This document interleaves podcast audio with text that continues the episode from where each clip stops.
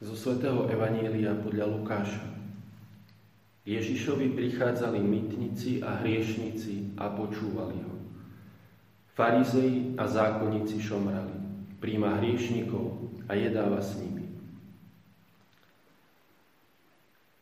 Milí priatelia, tento úryvok dnešného Evanília nám hovorí o dvoch postojoch, ale celkom rozdielných, s akými ľudia prichádzali alebo prichádzame k Ježišovi.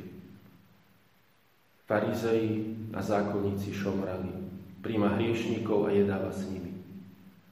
Tí, ktorí mali autoritu, mm, boli považovaní za učených v zákone, tak vidíme, že k Ježišovi prichádzajú aj, ale k iným ľuďom s predsudkami, ako si uzavretí v svojich takých e, myšlienkových pochodoch uzatvorení v sebe, s odsudzovaním iných.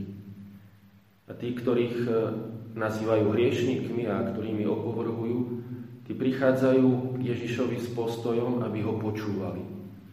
S postojom učeníka, tak ako je to napísané v starom zákone, že otvoril si mi ucho, aby som počúval ako učeník.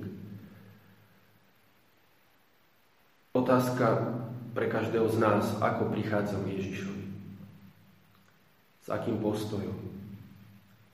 V tejto synode, ktorá práve prebieha na začiatku, pri otvorení pápež František povedal, že má tu byť čas, kedy bude, sme pozvaní sa stíšiť, modliť sa, počúvať Ducha Svetého. Pápež hovorí, ak to nebude o Duchu Svetom, tak to nebude synoda. Chceme počúvať, čo nám hovorí Pán, chceme počúvať Jeho slovo, chceme eh, možno dovoliť Duchu Svetému, aby nám pomohol Možno prekonať tie naše také zaužívané vzorce správania, posudzovania, možno aj odsudzovania. Aby sme počúvali to, čo nám hovorí Boh, čo nám hovorí Božie slovo. K tomu vás chcem, bratia a sestry, pozvať aj tento dnešný deň. V tomto čase začínajúcej synody. E,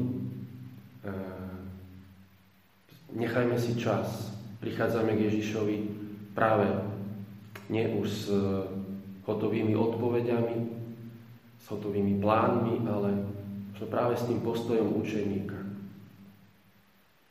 Prichádzali k Ježišovi a počúvali ho.